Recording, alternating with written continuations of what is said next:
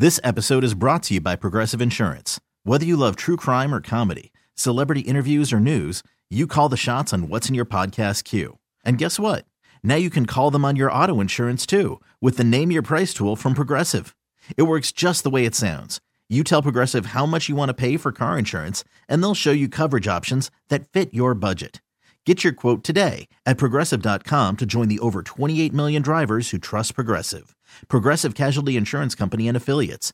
Price and coverage match limited by state law. Presented by T Mobile, the official wireless partner of Audacy Sports. With an awesome network and great savings, there's never been a better time to join T Mobile. Visit your neighborhood store to make the switch today. Stretch run here on Grant and Danny. Just Danny, no Grant hanging out with you guys for another 25 minutes or so.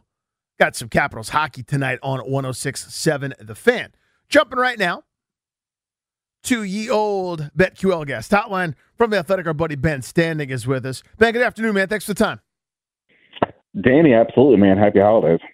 Same to you, my friend. Great piece as usual in the Athletic. I love this idea of kind of polling folks that do this for a living, right? Everybody that's, you know, former GMs, talent evaluators, guys that kind of do this for a gig. We get so caught up in our little, you know, I, I was liking it to somebody in the laboratory looking through the microscope at like whatever slide comes in front of us, like when we focus on this football team. People that see the other teams professionally as well, their perspective, I think, is always kind of valuable just to sort of ground us a little bit and remind us what we're seeing. And that was kind of the, the crux of this post here, talking about the Washington quarterback position. So tell folks, what did you do and what did you find out?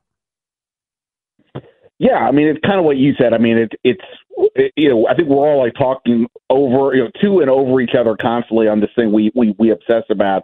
But you know it's good to get outside perspective, like you said, of people who you know do this for a living, but also are seeing everything else that's kind of going on out there. Um, you know, I think the basic of the, of the question is here's what they're where they're at. Taylor Heinicke, Carson Wentz, you know, is there reason to go back to, to, to Wentz?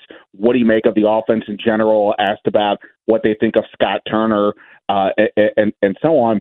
And I think the gist is, I don't know what your takeaway was, but like to an extent, I think they they're as stuck at, at, on what Washington should do as everybody else. Like they, uh, several of them noted, like with Taylor Heinicke, that hey, give him credit for what he's done. He's had some really, you know, solid moments, especially from late in games. But part of the reason that they have to come back late in the game or they're tight is because of the throws he's missing in the first three quarters.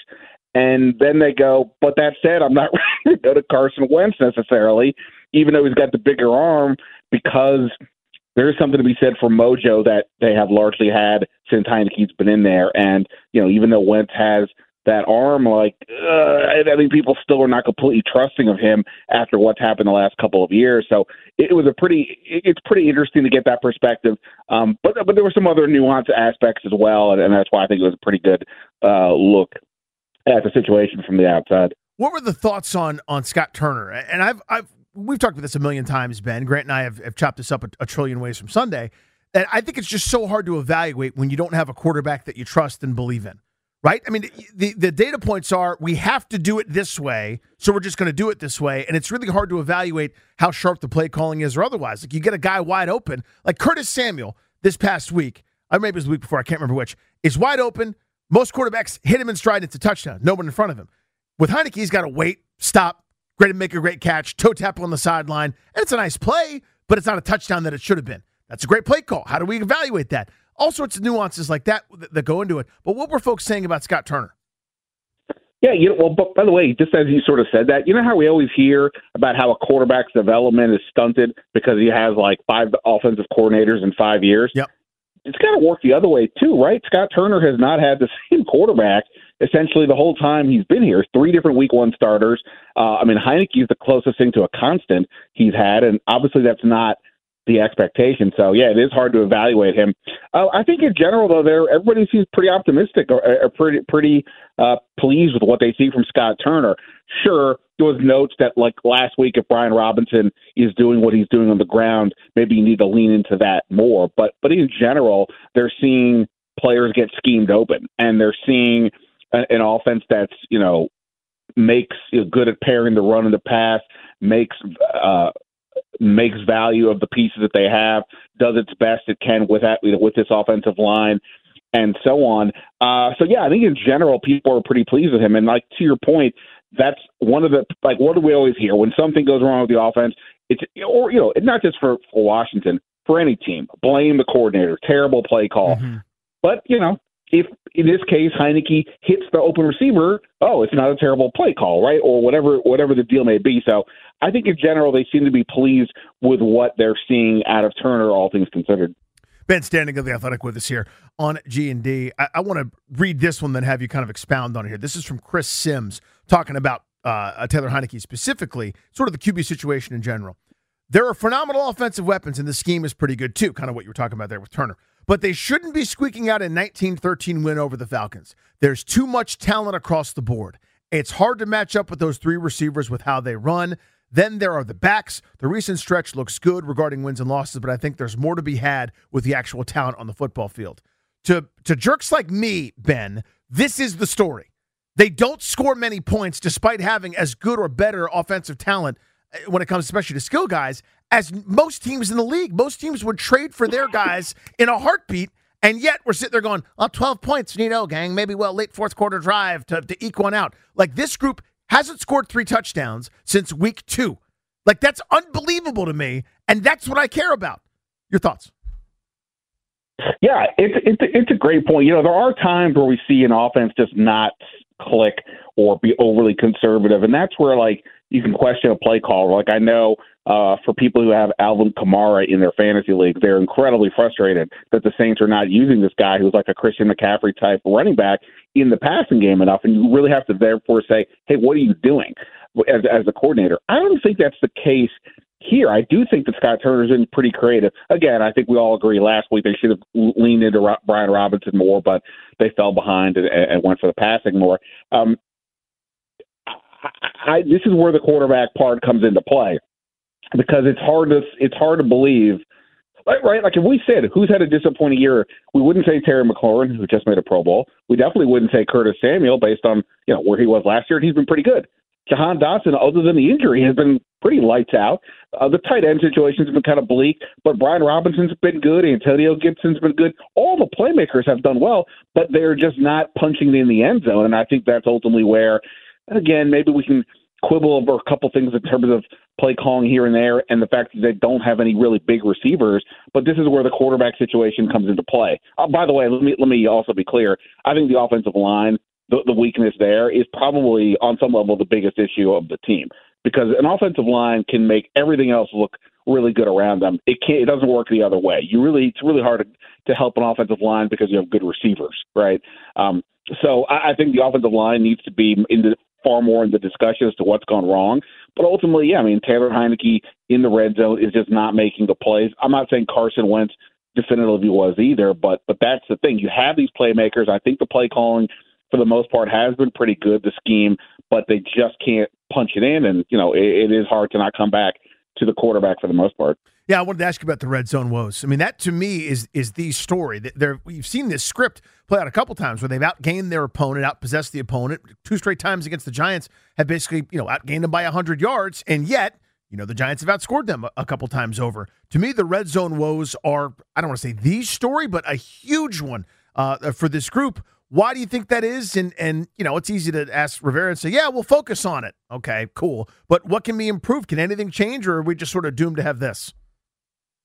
I, I think I think on some level we're doomed to have this. Um, you know, I mean, as long as they stay with what the current lineup looks like, you know, look, even if you say run Brian Robinson more, and look, he has been an absolute, you know, beast, you know, beast mode for sure with the way he's been aggressively running. But you know, it's obviously t- tighter in the red zone, and uh, you got to be able to you know make some throws. And I think the fact that none of their receivers are, are you know over six feet tall means Taylor Heinicke doesn't have big targets to see. He's already undersized at the line, making that a challenge, particularly in that part of the field. It's one thing when you have the full you know 60, 70, 80 yards to play with. It's another thing when it's all condensed. I think it is harder to see. And then yeah, the offensive line is not always giving him the necessary time. I mean, their pass rush pressure allowed has been worse since Heinicke's been at quarterback than when Wentz was in there.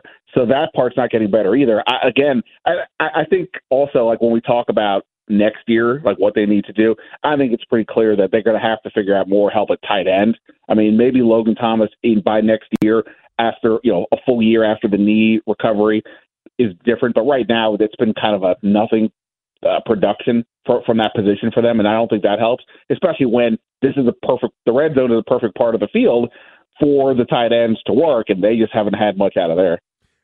I wanted to ask you about that, and you led me right to it. What is happening there? I mean, remember when Cole Turner was a thing? I'm old enough to remember that. You know, John Bates is what he is. He's an inline blocker that's there to supplement and help the offensive line and maybe you know catch something within you know five seven yards. But I, have been, I, and I don't know how much is his fault, honestly, but I, I've been really shocked, maybe the right word, been kind of just bummed, I guess, about the complete lack of production from Logan Thomas. I, I, thought there'd be more, quite frankly. I understand you got mouths to feed with the run game and those receivers, but I, I thought he'd be a weapon, and we haven't really seen it. Yeah, before the season started, um, you know, when we're doing like fantasy football predictions on the Athletic, because of Carson Wentz uh, penchant for throwing the tight end, one of my predictions was if Logan Thomas is healthy, I think he's a guy you could potentially get as a sleeper. Blah blah blah. Obviously, Wentz hasn't even been in there for a while, but it, but it hasn't come close to being a good call on that front. And, and Logan Thomas just hasn't looked quite right. The, the, the irony is Washington's actually using two tight ends a ton. They used it more, uh, 12 personnel more this week than any team in the league. It's been rising consistently over time, which I think is in part to they're you know leaning into the run for the most part and to help the offensive line with blocking. But the irony, therefore, is if you're going two tight ends and one of those three receivers is off the field or no running backs essentially, and the tight ends are not doing that much for you in the passing game. So it, it, it weakens you in that regard. So I just don't think Logan Thomas has been quite right. And for whatever the reason, the balls just haven't gone that way. Which again, when you see the other players they have, you kind of understand it. But in the red zone, it does seem like that would be a great place to use a six five six six target like like Logan Thomas or John Bates or or, just another tight end if they ever uh, go that way in the draft or something. So Ben, it's not totally fair because there's extenuating circumstances for for each player, but just general principle, bear with me. This and I heard Donte Whitner say this on the Junkies the other day, and it kind of just kind of got me to thinking. They went from having an outstanding offensive line with all the pieces that you would want, maybe the best guard in football, at least a guy that's top three or four. I know how much he cost and then Trent Williams, a guy that's still playing as good as any left tackle uh, in the world, a Hall of Fame caliber player that's still doing it at a tremendously high level. And they don't have either anymore, and their offensive line isn't that good. You know what I mean? Like it's it's one of those things that I know the situation. I'm not asking about those spe- spe- specific guys uh, per se, but there's a decline here, and we can pretty much steadily see it, especially when it comes to pass pro. Just uh, kind of give me a state of the union there.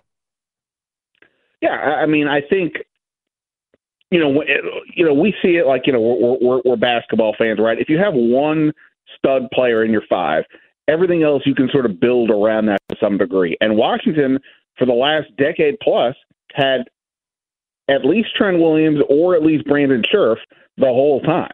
And both of those guys are obviously, you know, among the best at their position. Trent Williams is one of the best ever at, at the position they don't have that now, right? And you know, I guess there was some hope that like Sam Cosmi would take another leap this year. That hasn't happened, obviously, because of the injury primarily, and I, I don't know how great he was playing in the beginning of the year. Anyway, Charles Leno is solid, but like I don't think we're putting him at the level of Jacoby Lachey, Trent Williams, you know, Chris Samuel, or anything like that. And then the three in the interior, you know, they're on their third center because Chase Roullier is hurt again, and the guards have obviously been underwhelming. So yeah, to me, as much as we talk about the quarterback, I think the offensive line's got to be priority, at least one B.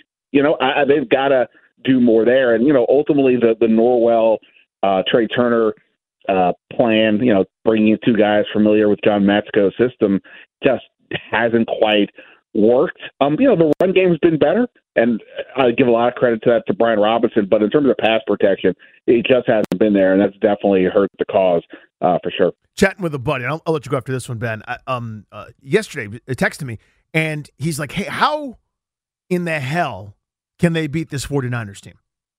And I, my responses were basically one of those like, "Any given Sunday." Right? And and weird stuff happens. Like that's the best case I can come up with is they play the games not on paper but in real life. Um, you know, San Francisco's better than almost everybody in the league right now, especially playing at home. doesn't feel like a great matchup. But again, you would have said the same thing going into the Philly game, and Washington won that one. Weird stuff happens each week in this league. I just, I just don't think this is a very good recipe for this group right now, this minute. Yeah, I mean, if you're going to look at it conventionally, it's hard to see how this works. I think the, I think though the thing is, what has been Washington's strength this year? The defense, right? And over the last, you know, seven eight weeks, they've been getting turnovers. Not unfortunately, not this last game, and that's part of the reason why they lost because this offense is not able to pick up the defense when the defense isn't like you know playing lights out. But if they can get back to that turn, you know, creating turnovers, the pass rush with those linemen up front, and yes, I'm, I'm sure you've talked about it a lot today that Chase Young is expected back or he's going to play, so we'll see what he can contribute. If they can get to San Fran's quarterback, who as good as Brock Purdy has looked, this will be what his second career start. He was a forget the fact that he was the last pick in the draft. He's still a rookie, and rookies, you know, have big ups and downs. That that's just part of the gig. So if they can be sound fundamentally defensively and make and let Brock Purdy kind of make the mistakes, you know, then I think that's their chance. But yeah, without that, without creating turnovers, it's going to be a long day. They'll need to have Brian Robinson in the in the, the ground game control the clock, keep their defense fresh, keep San Fran's offense off the field, and then when given those chances with with the rookie quarterback, you got to take advantage of them. Ben, thank you as always, buddy. Have a great holiday, okay, man. Danny, I am your Huckleberry man. Thanks for having me. Yeah, did, what, real quick, did you know what Ryan did? He he told me something about not understanding what the heck I what what gift I sent him. So he literally he goes, "Yeah, I never read the book," and I went, "I went the the, the what the book?" Because I was I told him. So all right, now that I got you, I got to do this real quick. I said, "Hey, you know what's fun? You could tell Ben. I actually literally saw this the other day that I'm your Huckleberry is actually period relevant, and it was actually not just a, a quirk that Val Kilmer gave the character, but hucklebearers." were the names that people gave oftentimes to guys that were helping carry the the, the casket in in funerals. AK, oh, okay. like I'll be the guy that that carries you in your funeral. Like that's it's a menacing thing to say, and it actually is period appropriate, and that's what that means. And Ryan just goes, "Yeah, I've never read the book." And I was like, "What book? The Book of Tombstone?" He goes, "No, Huckleberry Finn." He literally thought Huckleberry Finn says in the book like it's his catchphrase. Mark Twain, one of the great writers of all time, goes, I'm your Huckleberry, and that's how like the, the character comes into the comes into the screen. That's ama- that's amazing. At least he didn't say he, he hasn't he hasn't seen Huckleberry Hound in a while. Oh my god, that, he has no idea what that is either. Ben, you're the best, buddy. I always appreciate it. Thanks, man. See you. I'm your Huckleberry. That has been Standig of the Athletic. Always appreciate his time. We're going to do this right now, Darius, because the Capitals play tonight. We do a little something called the Capitals Power Play. Caps on ice tonight against the Ottawa Senators. If you're looking for the team that's last place in the Atlantic Division, you'd have to say it's the Ottawa Senators because they are. The Caps are hot right now. The Capitals, hot right now. Winners of seven of eight. Some guy named Alex Ovechkin has been stuck on 800 goals for some time. This is me. You can't see me, but I'm tapping my watch. Let's go. Score some goals, buddy. Be right here on our airwaves tonight where he passes some guy they nicknamed Mr. Hockey. They don't just they didn't name him like Mr. Mr. Guy that enjoys hockey or the skate guy or like Canada's favorite son or Mr. Hockey. That's who Ovechkin is about to pass. Pretty amazing. Come on, dude. Anytime, but seriously, tonight would be awesome. That is your Capitals power play.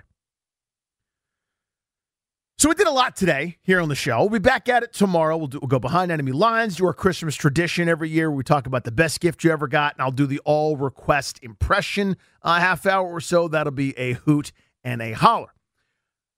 Again, apologies to everybody that was at Silver Diner uh, this morning from uh, 10:15 to about 11:15, and apparently one of our listeners was actually there and he witnessed the actual melting down, Three Mile Island style. Uh, so I apologize and uh, thank you for your supportive and kind words. For Ryan, for Darius, for GP, everybody here at 1067 The Fan.